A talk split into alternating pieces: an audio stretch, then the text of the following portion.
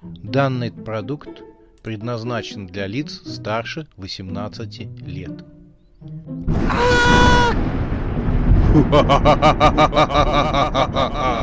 Пощекочи, нервишки. Напугай меня до смерти, пожалуйста. Глава четвертая. Синдикат клоунов.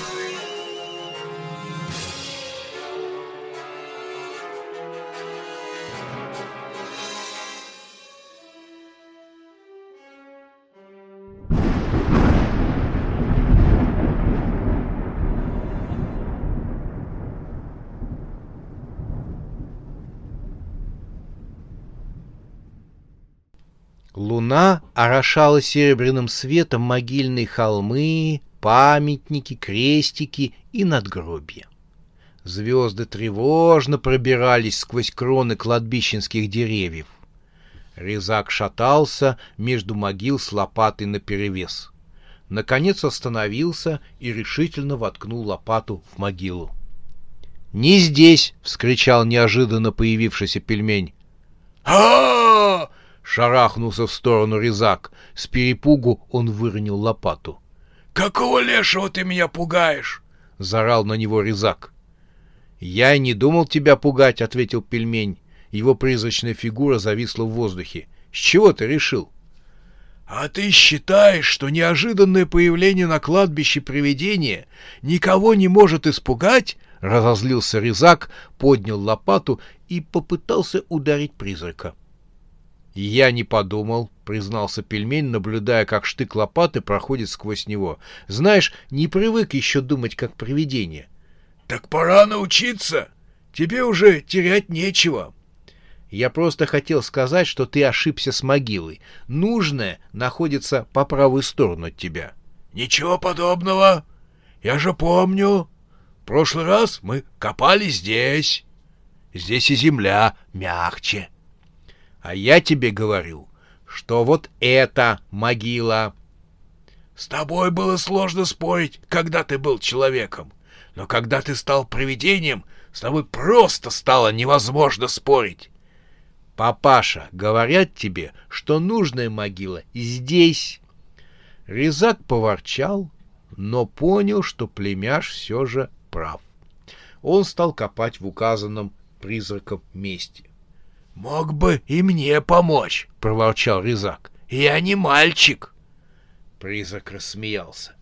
«Я бы с удовольствием, папаша, но лопатой помочь тебе не смогу.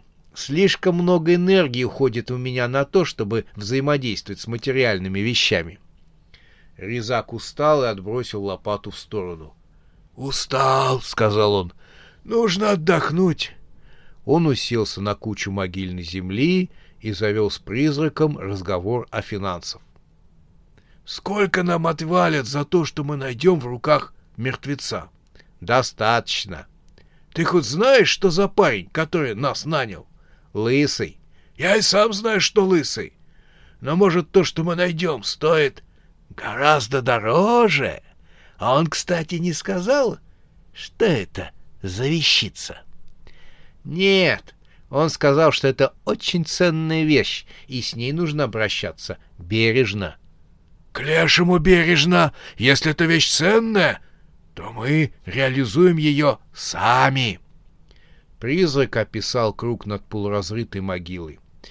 «Я все же думаю, что нам нужно отдать то, что мы найдем, лысому, и получить свои деньги», — сказал пельмень. «Нет, не нужно. Нужно взять ее самим», Отдать. Нет, реализовать самим. Отдать. Реализовать. Говорю, отдать. Резак не выдержал, вскочил с кучи могильной земли, чтобы разразиться свирепой тирадой по отношению к призрачному племяннику и ко всем лысым на свете. Но земля под ногами пожилого бандита зашевелилась, Пораженный резак отпрянул от полураскопанной могилы, земля раздвинулась, и из гроба вылез мертвец. Полусгнившая голова висела на треснувшей шее.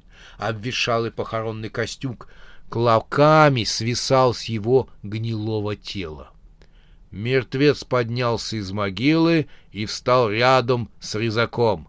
«Хватит спорить!» — раздраженно прошипел мертвец. «Здесь, между прочим, люди лежат. Это кладбище!» Заорали вместе Резак и его призрачный племянник. «Вы можете не кричать!» — сделал выговор родственникам мертвец. «Разбудите кладбищенского сторожа!» Мертвец схватил резака за руку и насильно что-то сунул ему в ладонь. «Вот, держи!» — прошипел мертвец. «Это то, что вам нужно. А теперь сделай милость!» Мертвец сделал многозначительную паузу. «Убирайтесь к лешему отсюда и спорьте в другом месте!» Мертвец придвинул свое прогнившее лицо с провалившимся носом и выпавшими зубами к лицу резака. Бандит почувствовал, как на него дохнуло могильным холодом. — Ты меня понял? Резак в ужасе открыл рот и простонал. — Я не знаю, — прошептал бандит. — Чего это ты не знаешь?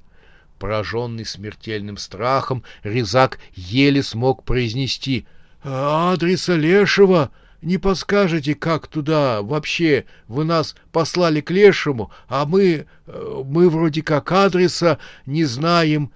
Мертвец от ярости сжал челюсти, ломая последние оставшиеся гнилые зубы справочники найдете. Пошли вон сейчас же с моей могилы!» Мертвец прыгнул вниз и зарылся в могилу. Резак схватился рукой за ажурную кладбищенскую оградку. Дрожащим пальцем он показал призрачному племяннику на место, где исчез мертвец. — Ты...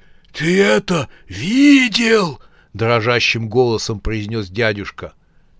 Пельмень не так был белесым, но после увиденного стал белым, как простыня. Даже прозрачность уменьшилась. «Ага», — единственное, что мог произнести племянник. Я чуть в туалет не сходил. Причем прямо здесь. «Что ты несешь? Ты же привидение!» «И вообще, почему ты кричал? Я-то понятно, человек. Но ты же...» Призрак! Так страшно, признался призрак. Земля в раскопанной могиле зашевелилась, мертвая голова поднялась на поверхность. «Да, чуть не забыл сказать. Могилку закопайте обратно», — прохрипел мертвец. «Но чтобы молча. А как закопаете, вон отсюда, чтобы духу вашего не видел». Резак не помнил, как по-быстрому закидал могилу землей и ломанулся прочь от нее. Он опомнился уже возле ворот кладбища. Заветная вещица, из-за которой Резак с пельменем вляпались в историю, была в кармане у пожилого бандита. Привидение летело рядом с ним. «Давай посмотрим», — предложил призрачный племянник. «Что, здесь?» Лично я начинаю соглашаться с тобой, что нужно эту вещь отдать лысому и забыть обо всем, как страшный сон. Я, наверное, теперь спать не смогу, — сказал Резак. А вдруг она действительно ценная, а мы из-за нее столько страху натерпелись? Я начинаю склоняться к твоему мнению, что ее нужно оставить себе и заняться ее реализацией. — Нет, Нужно от нее избавиться, если мы дорожим своими жизнями. Призрак завис над рюкзаком. «Но ко мне это не относится», — заявил он. «Мне-то терять уже нечего, в отличие от тебя». Они стали опять спорить. «Хорошо, давай тогда хоть посмотрим, чего мы с тобой стали владельцами», — наконец предложил пельмень. Резак согласился и вытащил черный футляр. Хоть бы алмаз, хоть бы алмаз, залепетал пельмень. Тихо ты! прикрикнул на племянника дядя и раскрыл футляр. Внутри оказался стеклянный ключ. И все, удивился пельмень. Из-за него я лишился жизни. Из-за него мы натерпелись сегодня столько страху. Я чуть не умер от ужаса, когда увидел, как мертвец встал из гроба. — Чего ты несешь? Ты и так лишился жизни. — Не напоминай, но все равно же страшно было, ей-богу. Резак осмотрел ключ со всех сторон. — Знаешь, племяш, ключ сам по себе ничего не стоит, если нет замка. Так что, похоже, нам придется отдать его лысому. Но пусть он хорошо нам заплатит за него. — но ключу так и не пришлось попасть в руки того, кого дядя и племянник с легкой руки называли лысым. Пока не выясняли, как лучше поступить со стеклянным ключом, по темной улице проехал фургончик для продажи мороженого. Он беззвучно затормозил рядом с резаком. Несколько клоунов вышли из него и обступили резака. Тот спешно спрятал ключ в карман.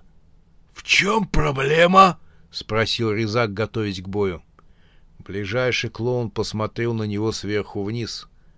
«Цирк приехал», — сообщил он. «Вас приглашают на гастроли. Добро пожаловать в синдикат клоунов».